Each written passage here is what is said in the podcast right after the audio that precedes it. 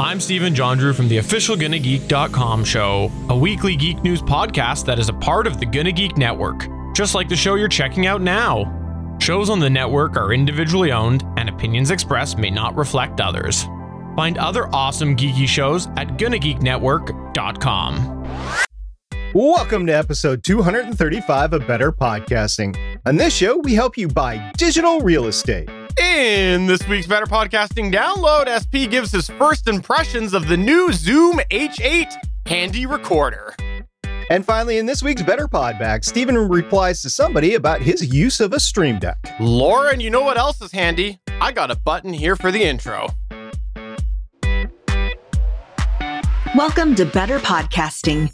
With a combined history of over a thousand episodes and starting as early as 2008, we are hobby podcasters through and through, just like you. That's why we are different. We minimize the money talk so that you can focus on building a better podcast. Here are the hosts for the show Stephen John Drew and Stargate Pioneer.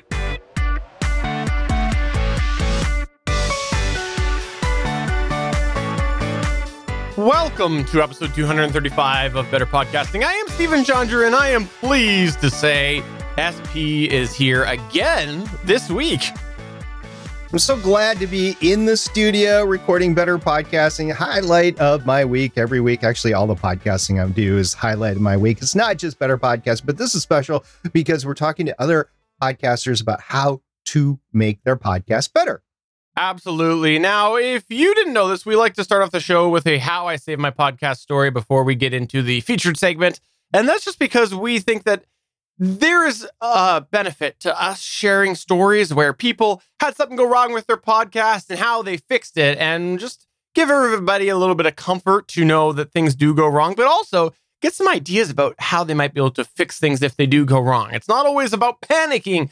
It's not all about doing it all over, but sometimes it is. Uh, and let's go to today's How I Save My Podcast story. SP, this is an email submission we got, so I will turn it over to you because you are our, you see, this is why you are our resident reader.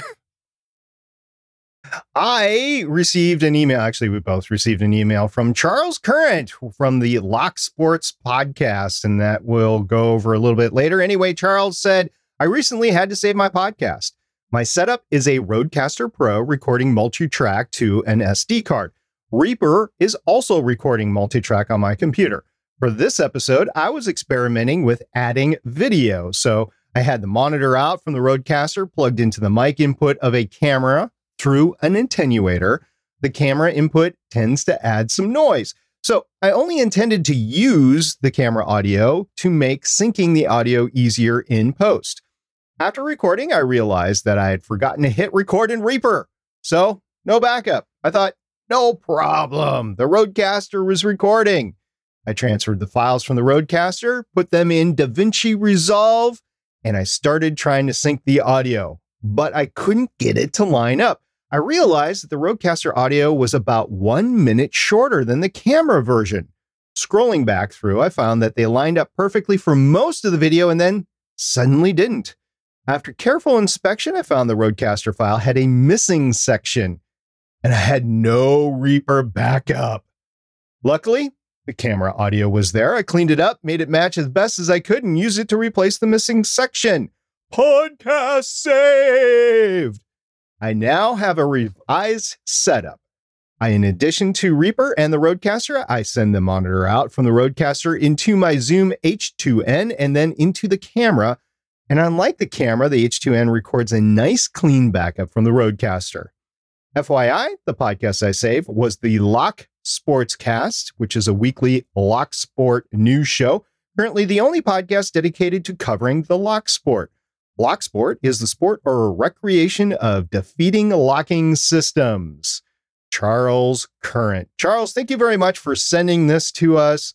This hits all the usual things, back up your files, back up your recordings, and make sure that you have plenty of stuff to play with because in post, something eventually will go wrong. By the way, Stephen, I have something to say about lock sports because actual locksmiths use stuff like this to hone their tradecraft because there's no like lockpick school out there and there are legitimate businesses out there like lawyers and dentists, doctors, and heck, law enforcement. They use safes.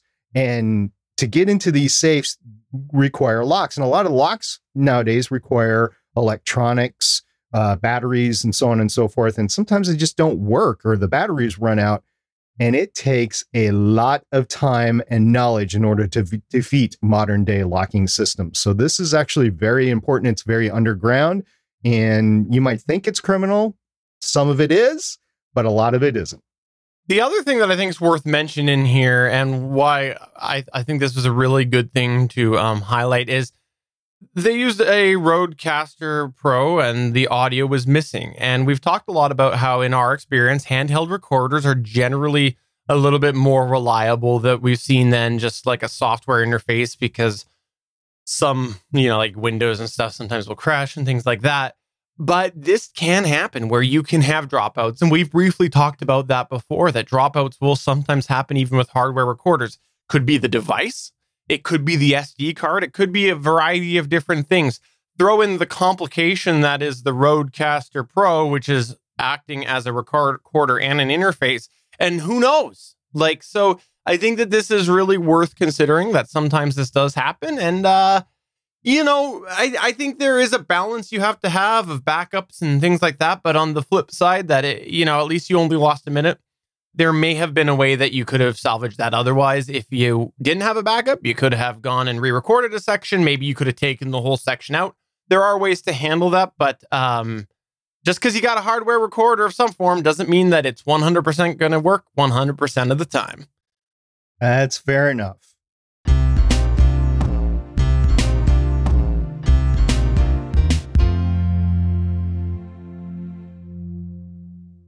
We're both big advocates of buying a domain, otherwise known as a website address for your podcast. We think that a domain is one of the best things that you can do to help secure your podcast name for a relatively low price. And sometimes you might be buying more than one domain for your podcast, by the way.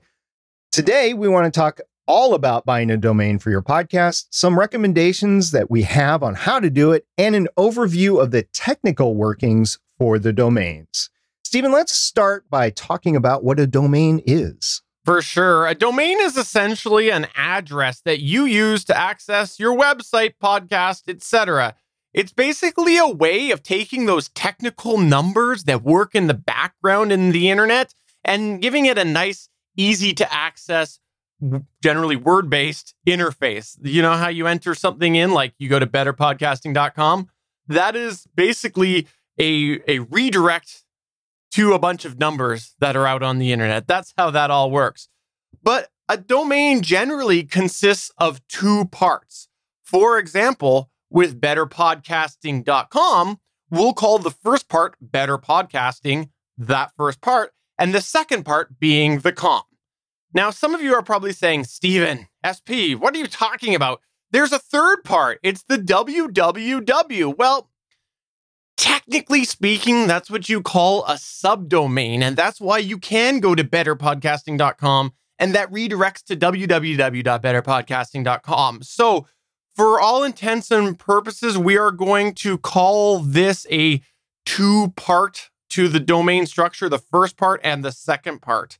And the second part, in our example here, the com, is something that is established by various organizations. Now, for today's topic, we want to treat that as being a fixed thing. There are only certain extensions, the second part, the COM, that you can get because COM is not the only one that you can get. And we'll talk about that in a bit. Now, a little technical note so that people who are screaming at their listening devices right now and are getting ready to draft their email to us. Yes, that is true that technically speaking, that is not fixed. There is a way that you can actually get a custom version of that, but it requires an obscene amount of money to do. And so we are going to say, since we are a hobby podcast and talking to hobby podcasters, that you should assume that that second part, the extension, is something that is established by other organizations and that is not customizable other than choosing which one that you pick. Now, SP, what are some of the common extensions that you might see, that second part of the domain? Yeah, the second part of the domain is something that can be a difficult decision to make when you are selecting URL. You might be familiar with the common ones like .com, .ca, .net.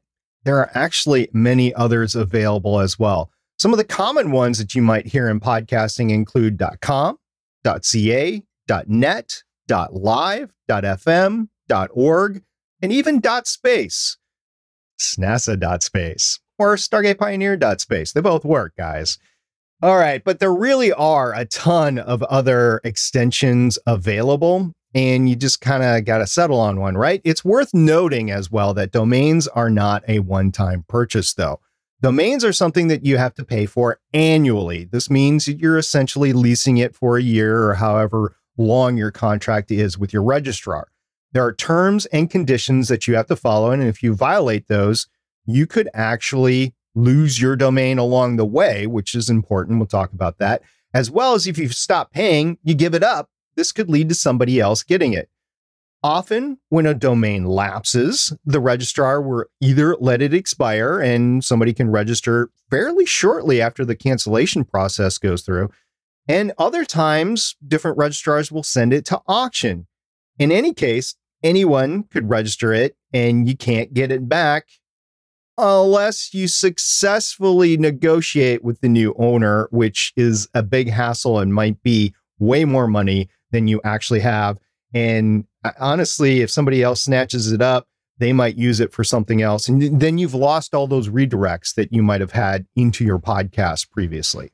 We've actually had people write our show before. If you go listen to the back catalog, you'll have heard us mention at least once. I can think of maybe more than that that somebody has paid a significant amount of money to get their podcast domain back. It's the way that it is. And sometimes people don't give it up. And ultimately, it's their right not to give it up if they do a registration after it's expired. It is what it is. But the question is how do you register your domain? Well, first, you need to find an avail- available domain. Now, there are websites that you can do to specifically search for domains, but ultimately, we say that you should just search through whoever you're thinking of registering your domain through. It's kind of an all in one solution. Yeah, you might have to enter a CAPTCHA or something like that. For example, Hover, Namecheap, Google Domains, etc. And you can go in there and they make it easy. You got a box, you enter in what you're thinking about registering, and it'll tell you whether or not it's available and the price that it's available for. Because some domains do have a premium price to it that you do have to pay extra for. When you do search, though, you really want to consider the two parts that we discussed earlier. You need to consider the main part, the first part, as well as that extension. And this is important to consider the extension because there are some situations that you may have to go to another extension in order to get that. For example, a dot .com may be taken, but the dot .net may not be available. But just because it's available doesn't mean that you should do that because you need to look at legal repercussions, whether you're going to be infringing on someone's property, whether you're going to have a hard time getting SEO, etc. There is a bunch of different considerations with that. Just because uh, another extension exists doesn't mean it's a smart idea, especially if it gets you in legal hot water. It's also worth noting that some extensions may only be available to register under certain conditions. The most infamous that I know of is .ca, which is only available for Canadians. I have tried to register a CA before, and I just can't. I, I am American, and I cannot. Whereas Stephen can. And actually, Stephen has suggested that he might appropriate the domain for me in previous conversations, but we've just let it slide. Anyway, once you found that domain that you want to register, now you have to go through the ordering process. In order to do this, you'll need to provide your full information, including your legal name, which incidentally, Stargate Pioneer is not my legal name. So I cannot register a domain under Stargate Pioneer, just if you were curious. Your address, your legal address, your phone number, and your email. The email is important because you want to be contacted in the future. So don't put a throwaway email address that you will never use again. You will also need payment information and agree to the terms of service for the registrar. But that is not going to be the only thing you need to do when you register. There are also technical aspects that you'll need to configure after you go through the purchase. The bottom line is that a domain is a name that points somewhere, which means you'll need to point it to somewhere once you buy it. There are two ways that you can do this. If you're running a website, you'll be provided something called name servers. Essentially, this is the technical area that makes the domain name talk to the numbers that Stephen was talking about that hide in the background. You'll need to enter this information, the name servers, into your domain panel in your registrar. The other way that you can set this up is using the domain panel and on some domain registrars. This is very accessible. Some of them have the ability that you can set a forwarding address. For example, you may be able to set your domain simply to redirect to your existing website. And generally speaking, this will mean that your domain is only used as a gateway to your website as the domain that will often not be the one that shows in the address bar. A good example for that is one that we use, geeks.live. So you put in geeks.live, that will take you to our live stream, but that is not the URL that shows in the address bar. I believe it's gonnageek.com slash live that shows up there. There are some redirect services that offer masking of background information. We're not going to get into that with this podcast, though. And once you've got all that configured, you need to wait. There is a, just like posting your podcast, there is a certain amount of time that it takes for the changes to go through to the World Wide Web. It is not instantaneous. It takes a while to actually update through all the systems. Sometimes it can take days, but with a well known registrar, it's usually only hours, if not about 15 minutes or so. Sometimes it's even less with a well known registrar.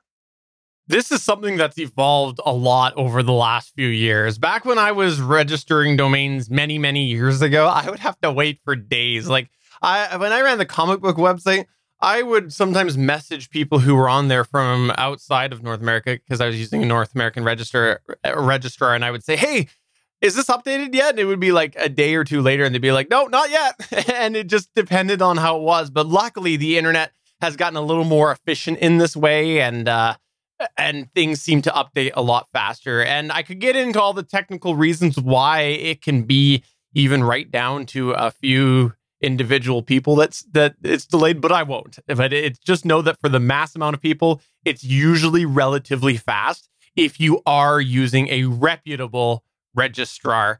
I say reputable because sometimes when there's resellers or reselling reselling domains, yes, I said that several times, it can be a mess.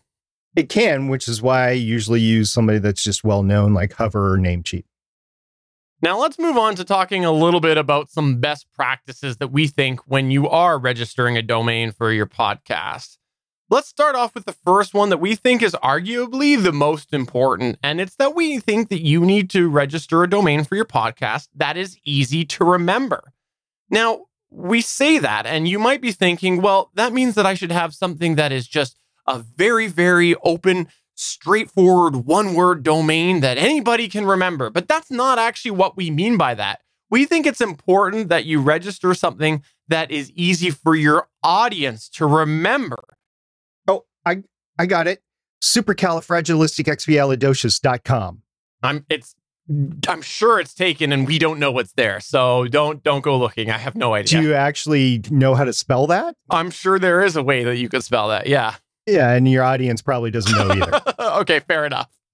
But if you do have a podcast that on, you know, the surface seems a little bit confusing, but you know that that's the name you're going to go with your podcast, you could register a domain to go with that podcast. And the reason that we say that is because your domain is going to be, if it's based off of your podcast itself, you are going to be marketing that name every single episode that you do. It might even be on your artwork, or it should be on your artwork if it's your name of your podcast. It'll be on tweets, it'll be all over the social media.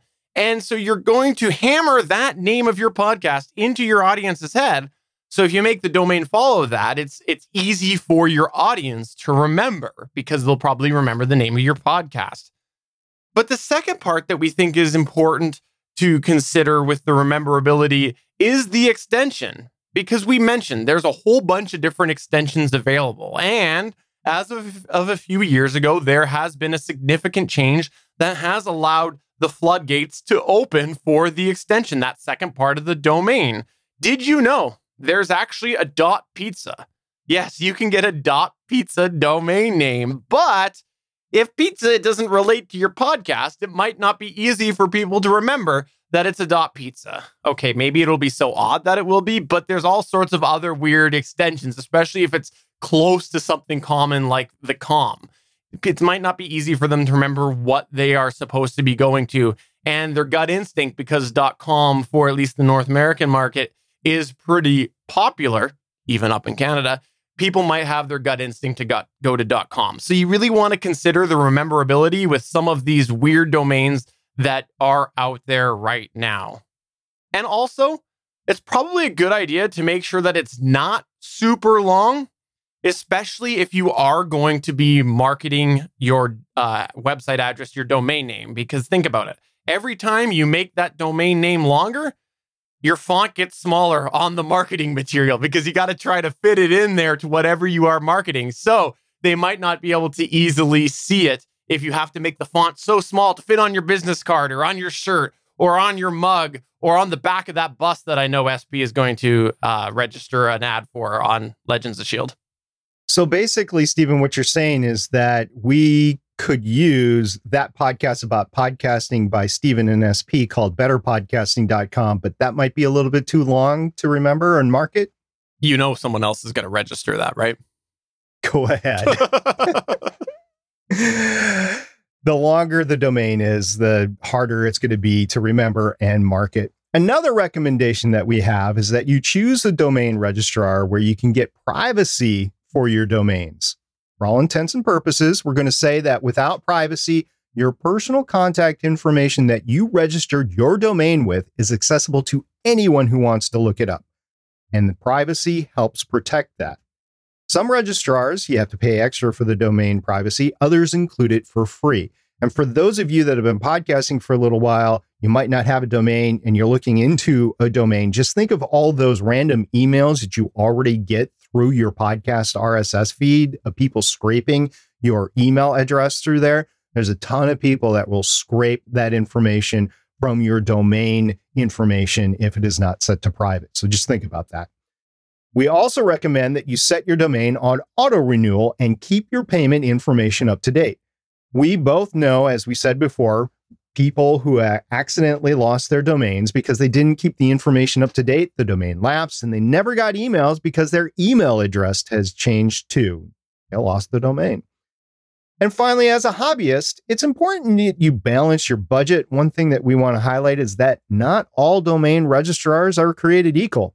There can be a significant variance with both price base of domains and add ons, such as the domain privacy it's important to consider both of these.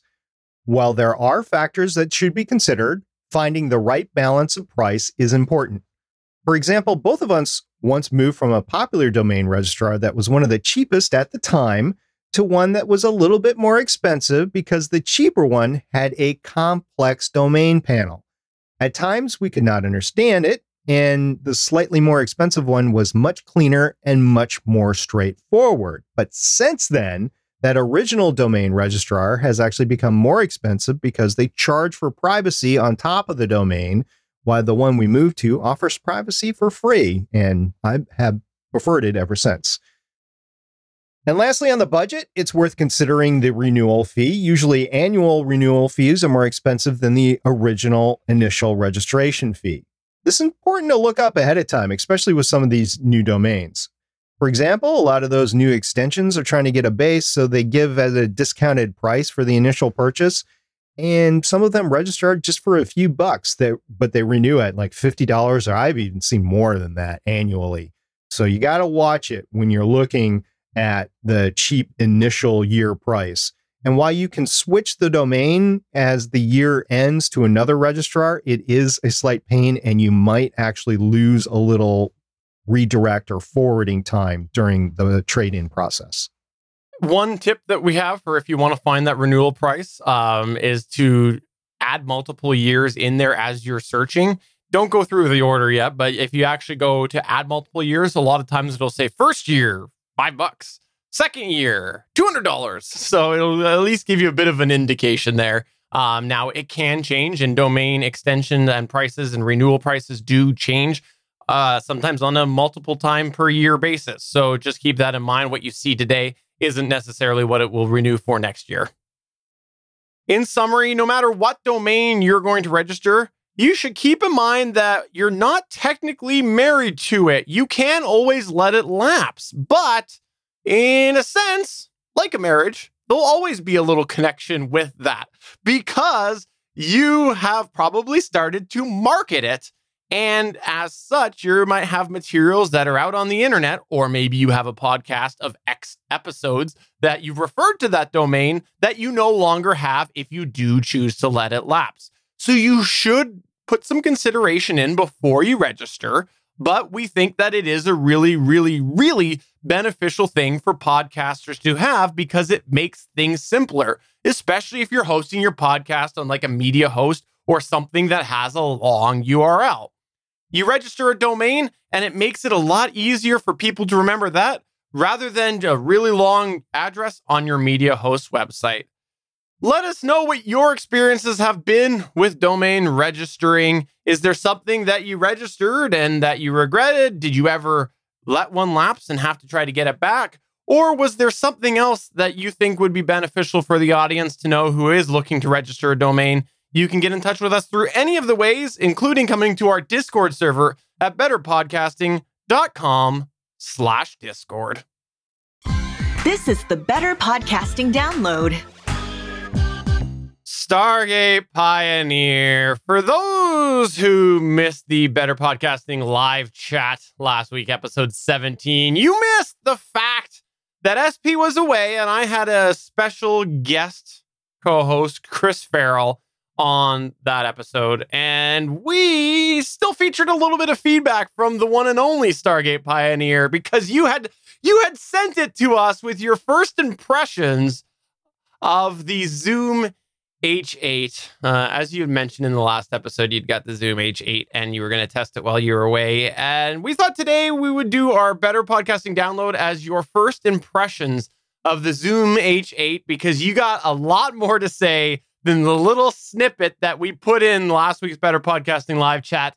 And also, we wanted to make sure to hit the whole audience here because I think you got some like you and I have talked before the show. You got some really important things to say about this, and I think people need to know. So I'm just going to turn it over to you. I'm just going to listen and maybe just enjoy this moment of Stargate pioneerness.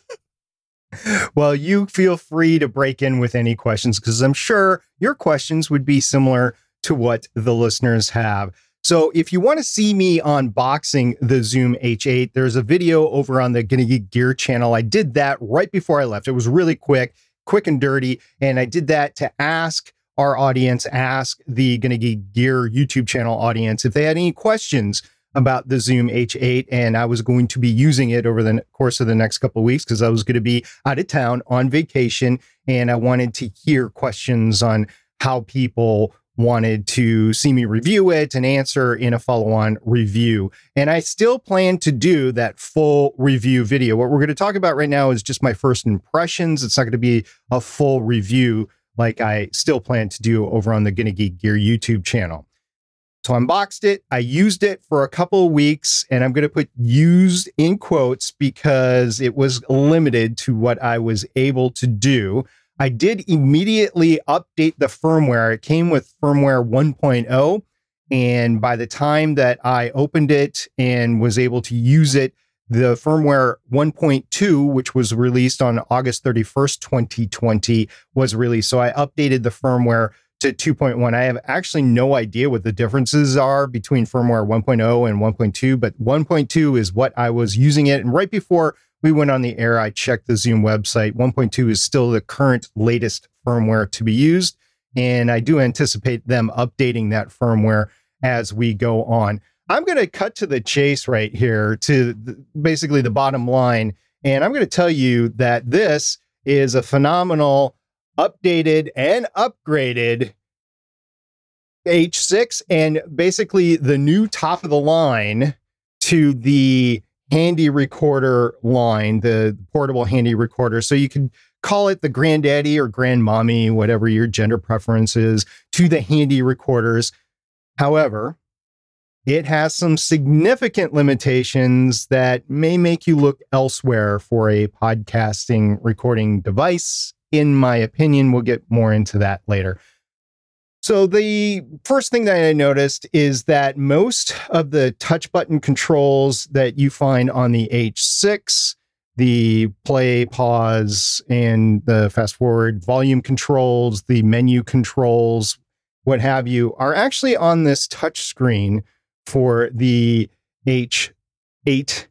I just had to home it right there, but that is what you see. And you see it's in color. And it is pretty big in comparison to the H6, but unfortunately, because it's a touch screen, it's not really big enough, in my opinion. My fat fingers kept on pushing the wrong button, and I would either have to go back or go back to the home in order to say what I needed to do on it and then move on.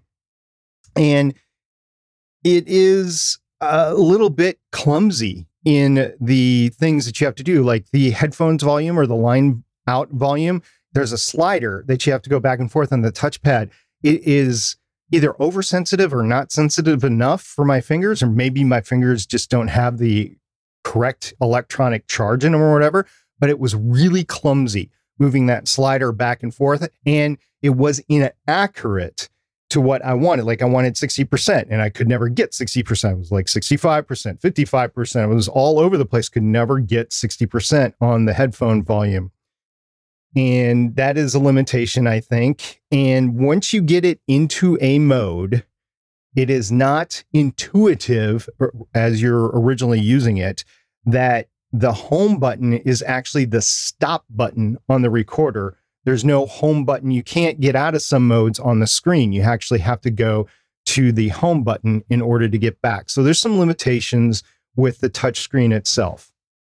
Moving on, here's what I did and did not test in my two weeks, because that's very important. I have not done a full test of this. First of all, I did not explicitly test the preamps. I know everybody's worried about that for every machine. Is this good enough to drive my microphone? It's a legitimate issue. I didn't have any problems with it. I was using a Sennheiser MD46 with it. I did have other microphones with it. Me, I did have the Rode Pod mic. I had the various uh, USB XLR microphones that we use, the AT2005. I didn't use any of those. So I just used the MD46 and I did not explicitly test the preamps. I also did not record a podcast with it. And there's a reason for that. I did not try the Bluetooth BTA1 interface capability. There's also a reason for that. And I did not try out the capsule capability. There's not really a reason for that other than I didn't have an incredible amount of time for it. And I did use it though as an audio interface. Now, why did I not do the bulk of that stuff and why did I just use it as an audio interface? Because when I set it up and I looked hard about finding the capability to use it as an audio interface and record, just like you can with the sound devices Mix 3, MixPre 3 and MixPre 6, the MixPre line. You can use a mix minus back and forth to record what's coming in from your computer and then record other things on, on other channels. You cannot do that on the Zoom H8. I have no idea if the hardware is capable of doing it or not. I did send an email to Zoom asking if there was the possibility to record on the Zoom H8 while using it in an audio interface. Now, Stephen, you read that email, correct? Yes, I did. And I know for those of you who have listened to the Better Podcasting live chat, you've heard us go through that. But we know that not everybody subscribes to that show. So we're going to go through it again because we think that it's an Im- important that we read Zoom's direct response. And SPA, you go ahead, take it away. So the email that I sent them on their contact us page, because I didn't have a direct contact email for anybody at Zoom, I said, Hi, I'm a podcaster and I connect with guests over the internet. Is there a way to use the Zoom H8 as an audio interface and record both multi track locally and the incoming audio from my PC? Basically, if I have myself and two co hosts in my room, please use eh, the plus use the sound pad. Can I send that to my PC so our guests through the computer can hear it and record everything multi track in my room, plus the guests over the computer on their own track? And they responded. Uh, one of the representatives from Zoom responded, said, Hello. Unfortunately, there is no way to do this with the H8 as it cannot record locally when in audio interface mode. You could potentially record the audio from the computer using the line in on the capsule coming from the headphone port, but you would not be able to send your audio back to the computer. Please let me know if you have any other questions.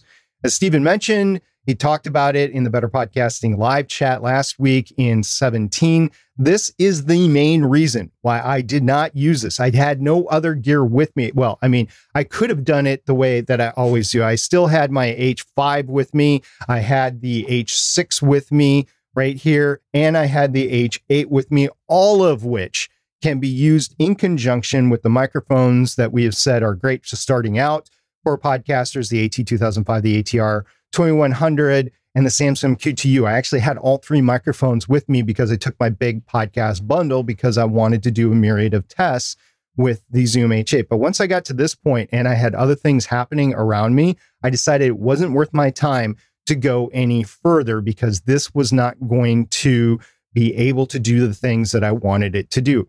It has a podcast mode. We'll talk about that in a second, but it is not capable of recording a mix minus back and forth through an iPad or a computer as you are multi tracking on the device. Now, Stephen, I didn't actually have a chance yet to listen to your response to that specific limitation last week. So, could you summarize what you said last week? Yeah, uh, just was kind of highlighting that essentially this this is an indication that the H line is going to continue to be primarily geared towards something in person. Now, whether that's people together in person, that's musicians in person, or that is you using other equipment to do internet connections, but still at the end of it, it would be a setup that you would have in person. That's clearly an indication here that the H line is not meant to do anything to do with electronic communication. That's just not what their goal is here. And I was a little confused when they'd had the P4, was it P4 announced? And then P4. and then this was on the heels of the H8 because they had podcasting in both of them and it was confusing. But to me, this this sucks for you. This sucks for people who plan to use it the way that you were. But I think it's a really good indication that this is continuing to go with that division of the H line being handheld, sort of in person type scenario use without really internet communication. That was my my point. And I'm glad we're thinking alike because that's ultimately my point too. Now, I talked a little bit about modes. There are four recording modes that you can find on the H8. And I'm showing for our video users, I'm showing it up on the screen right now.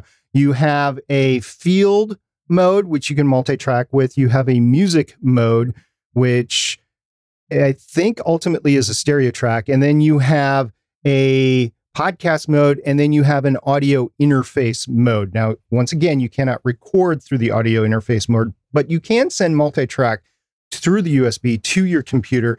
I don't like to record that way. I, as many of you know, both Stephen and I like to record off board our main computers for a lot of reasons. And we have a lot of how I say my podcast stories about that. So we want to record on the device. We don't want to use the device as an audio interface only solely to send it to the computer. Now, the podcast mode, as far as I can tell, can only record a single stereo track. That's a limitation. I want a multi track. So, why would you want to use the podcast mode? You can use the sound pads that are on there to play little sound pads as you're recording, maybe in somebody's office and do an all in one production so that you can take the file out and throw it up on the internet. We don't advocate doing that. We advocate actually editing your file. There's a lot of reasons you should do that. There is leveling that you should do. There is things in the audio that you might want to take out, like crutch words. There are statements that you might want to take out. You might want to reorder things if it makes more sense, depends on who you're interviewing, if you're interviewing, that sort of thing. So I don't particularly like that. I would use this in the field mode where I could do a multi track recording. Interestingly enough, the music mode does have a EQ on two channels, like M1 and M2. It's a three band EQ. You can check that out. But if you're interested in that, it might be for you. Some other thoughts about the H8 it did not come with a case like the H5 does and the H6 does. It did not come with a case. It just came in a box. So I've been traveling with it in a box because I don't want to mark this thing up. It is mine. Zoom did not send it to me. I bought it. I do not intend on returning it, although if I hadn't used it for two weeks, I might have, but I used it for two weeks. And I did use it for two weeks as an audio interface. I did work calls. I was teleworking while on vacation. Great social distancing, the pandemic. You can actually work on vacation. I don't advocate doing that, but uh, I had a, a, couple of important meetings and I was able to do it because I was using this. So if you have one of these, you can, and a microphone, you can do that. The headphone port out, and I know Stephen has commented on this before. It is very noisy. All the Zoom devices I have, I just held up the Zoom H5, the H6. I have the H8. Stephen, you have used the L12 or 20 before. You have the 12, you have the L8, and, and all of them have noisy headphone port outs, correct? Uh, I would say the H devices are noisier than the L devices. I, I okay. in my experience. Okay. And you you also have an H6. So you compare you can compare between the H6 mm-hmm. headphones out and the L series headphones exactly. out. Yeah. Okay. So very noisy headphones. It's a Zoom trait and I wish they would fix it, but uh, on the other hand, it's something that I can live with because of all the other capabilities. And from what I've heard, the P4 also suffers from it. I don't know if the P8 does or not, which by the way was announced the second week that I was out on vacation. So had I had my vacation later, I might have taken the P8 with me instead of the H8. It's very similar. The H8, by the way, is very similar build quality to the H6 and the H5. Kind of robust. It's still plastic. It's not like a hard metal or anything, but for what it is, I think it's well put together. I do like the fact that the gain knobs are not digital. And I really like that because the problems that I had getting the digital volume controls to the right place. If they were sliders in there, I just would not like it. And it's not like you have an up down button like I believe the H4 does. I don't have an H4n, but I believe the H4n has up down buttons that you can use to be discreet in going up and down and the uh, H8 does not have that. So I'm very glad that the gain buttons for the channels are all knobs. They're small knobs. I do have big fingers, as I talked about before, and I'm able to adjust them with no problem. I had years of experience with all of those devices, so it's no big deal. We already talked about the music mode does have the three band EQ to it. I did not use that. I just want to reiterate there. So let's go into my initial conclusion of using this. I, definitely will say that I have buyer's remorse. And, and that's hard for me to say on a device like this because five years ago, when we started Better Podcasting, I would have said, you need to get yourself, if you have multiple people in the same room, if you do stuff like if you're tabletop gaming and you're trying to record between six and 10 people, this would be an incredible deal for you to have. And it still is if that's what you're doing. But if you're doing anything over the internet at all, this cannot do that mix minus, and you have to jury rig it up with another device. And I think there's other devices that do it without getting another device right now.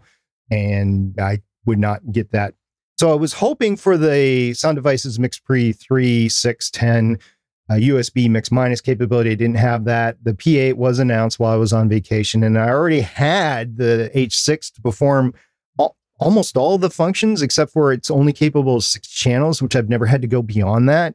But uh, that's it. That's the only plus that I can see for me as a podcaster over the H6. So I have buyer's remorse on this, Stephen. And what do you feel about that? Me having buyer's remorse on a piece of podcasting gear. This is rare.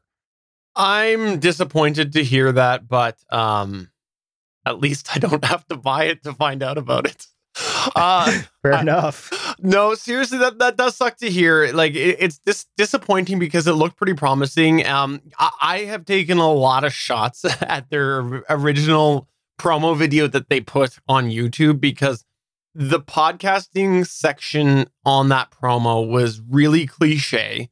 It felt very disconnected with what a podcast was. And it felt like they had in their own mind what a podcast was. So I've taken a lot of shots against, against that. But I did give it credit for having a podcast feature in it. And it gave me hope that they might, it might work for sort of an average podcaster. But Eh, I guess again, it's that H line division where it seems like they're not wanting to to make it used for an online communication, which which is too bad. And I guess the P line is is isn't really handheld recording though, is it? So it's kind of like uh, the P4 is small though. We'll yeah. see. I I do I said in the Discord channel that I do plan to uh, buy and purchase a P4. It just hasn't, I have, it just hasn't arrived yet. So we'll see what the differences are in terms of functionality for podcasting versus the podcast mode here on the H8. I think Zoom could have done more for the H8. I think they were either too busy developing the P4 and the P8, uh, but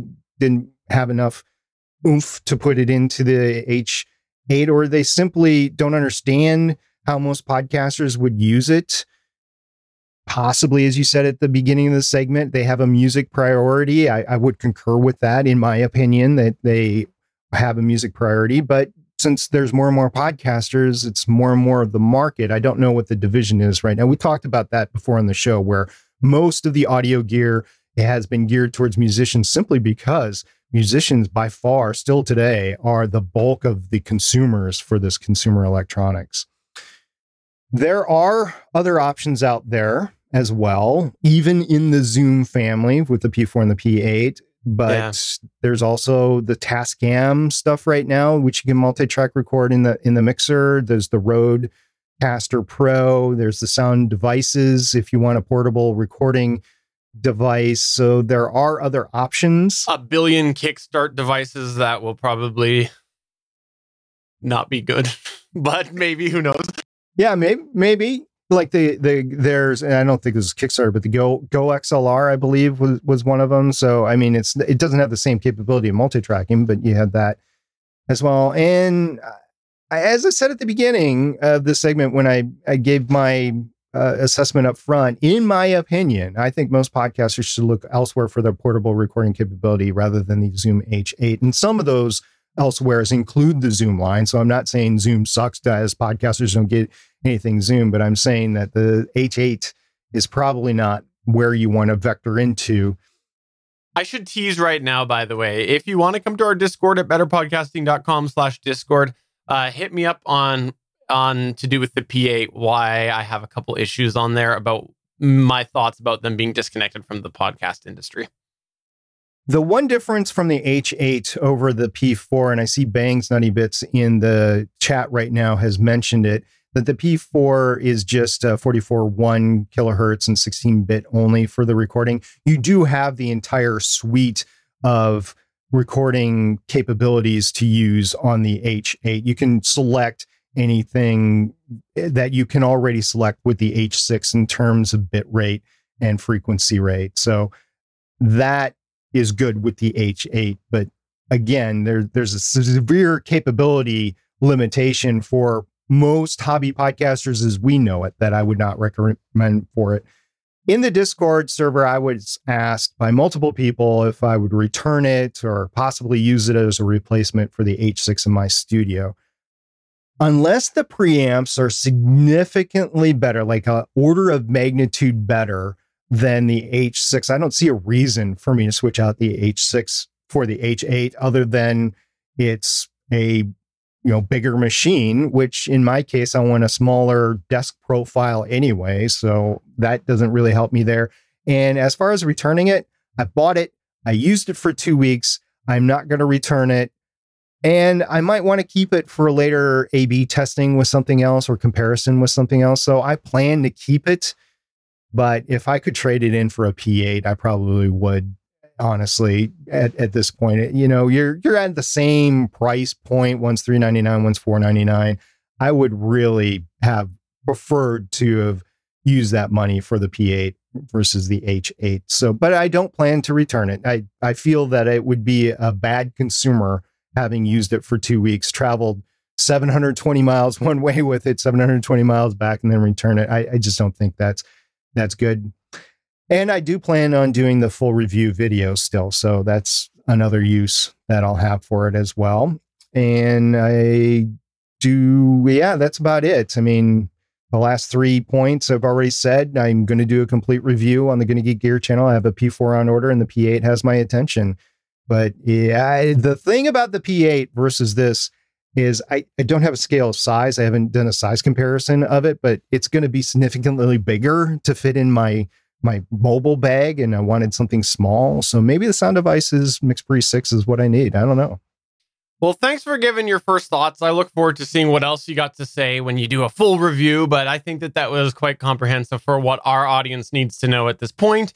And if you do have any other questions for SP, uh, come to our Discord, betterpodcasting.com slash Discord. Ask him over there, and everybody else will watch his answer because everybody's got their eyes on SP's first impressions of this. This is where we here at Better Podcasting turn the show over to you as we run through some of your feedback. We call this segment Better Podback. Well, SP, you just went on for a while, so I'll give you a chance to catch up with your breath. And and I'll take the first piece of feedback here because it's all about me. Yes. Uh, well, it didn't start by me, but then it got turned towards me. Uh, we did have somebody talking a little bit about Stream Decks earlier. Yes, they had sent us a message. It was from Ingenious One, and Ingenious One said, "Does anyone else use the Stream Deck for editing podcasts?"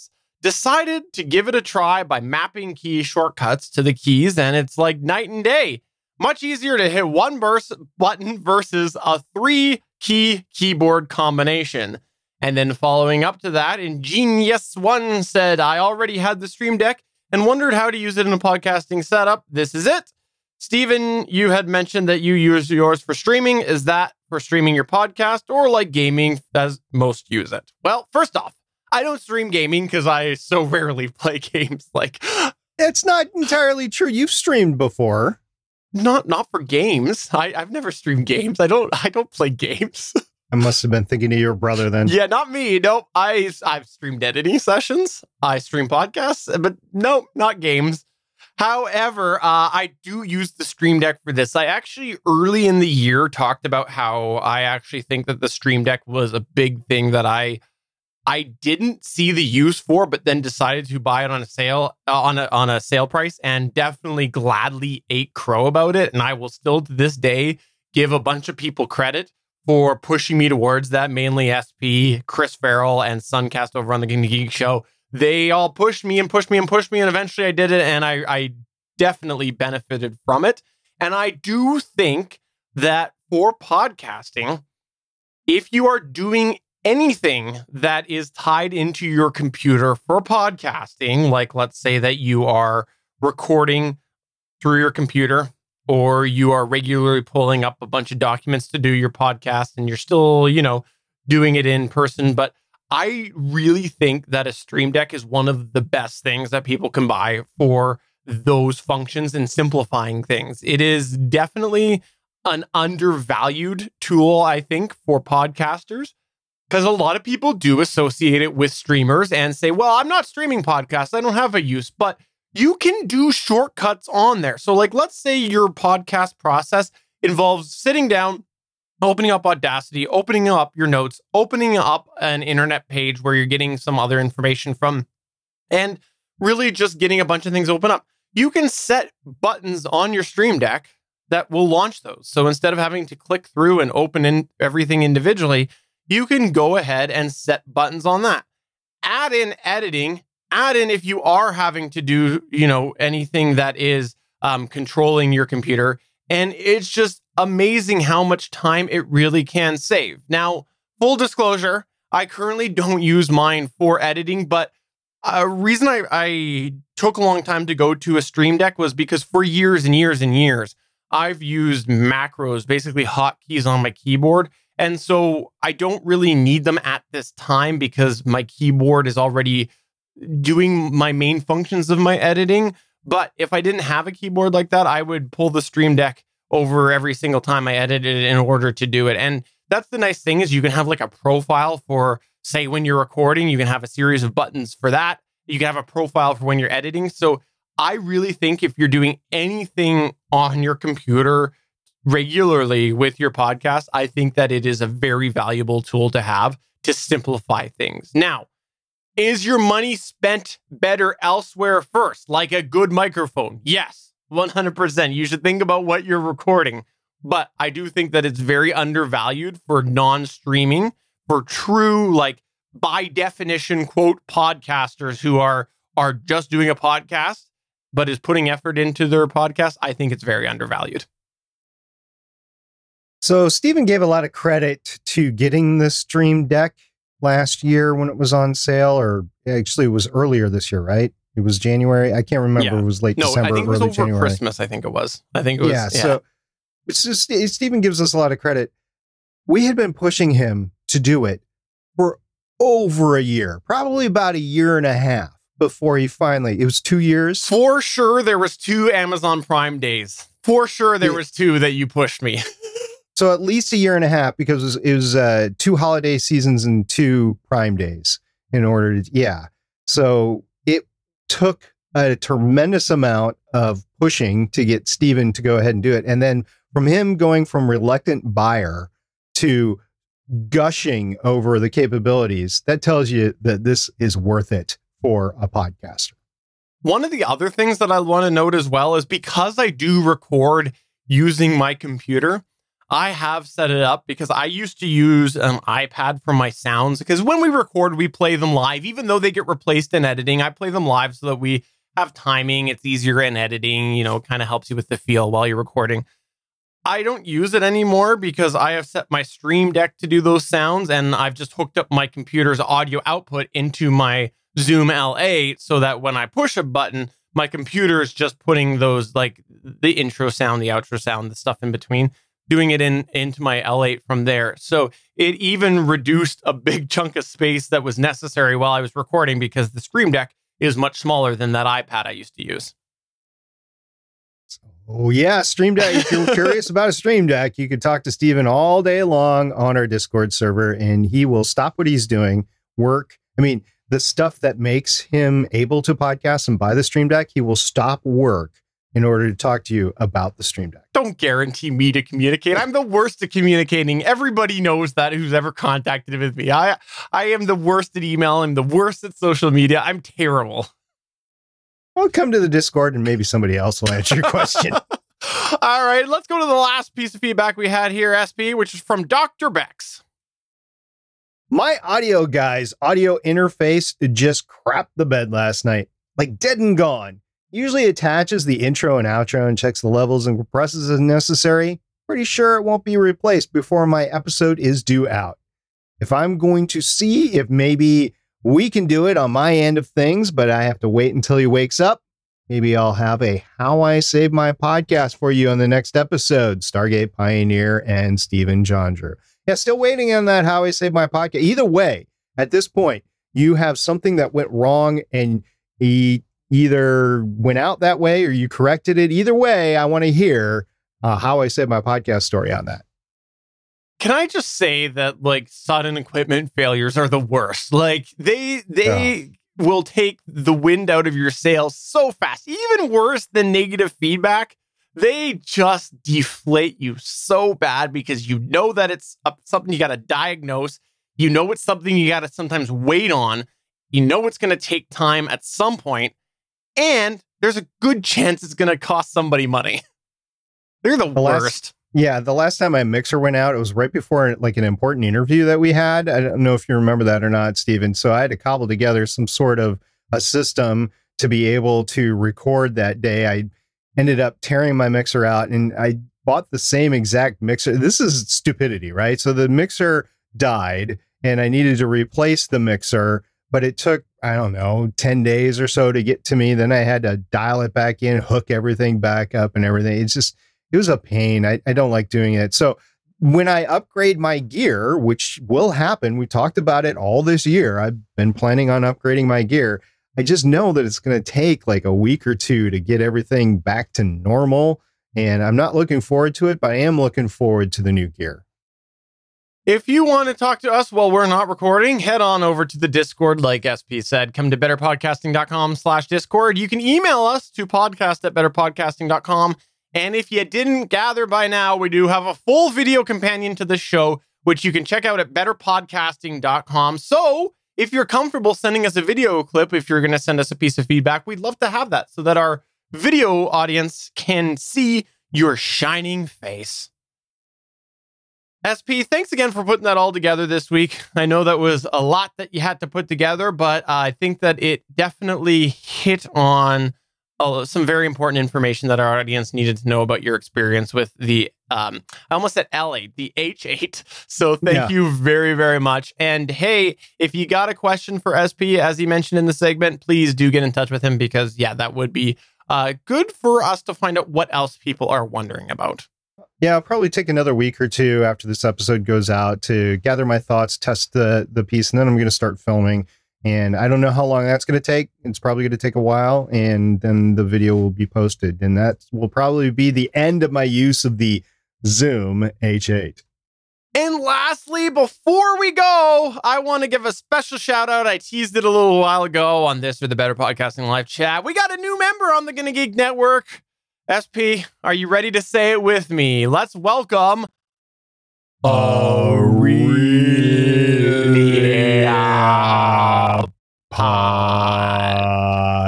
Also known as Adventures in Aurelia, by the way. Yes, the uh Damien, we talk about him quite a bit. Damien has joined the network with his podcast Adventures in Aurelia. So please check that out on the Gonna Geek network. We would like to officially welcome you and say thank you for joining the Gonna Geek Network.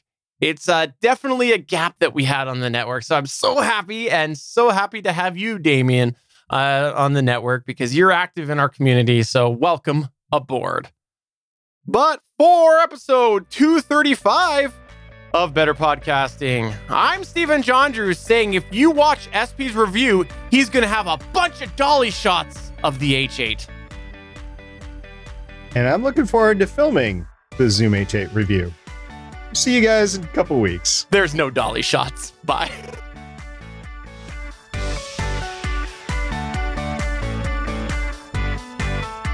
Thanks for checking out another episode of Better Podcasting. You can find the full back catalog of Better Podcasting at betterpodcasting.com. If you're into geeky podcasts, please check out the other podcasts on the Gonna Geek Network at gonnageeknetwork.com. This show was produced and edited by Stephen John Drew of Gonna Geek Productions. Voice work was done by L.W. Salinas. Thanks again for listening or watching, and we hope to see you again next week.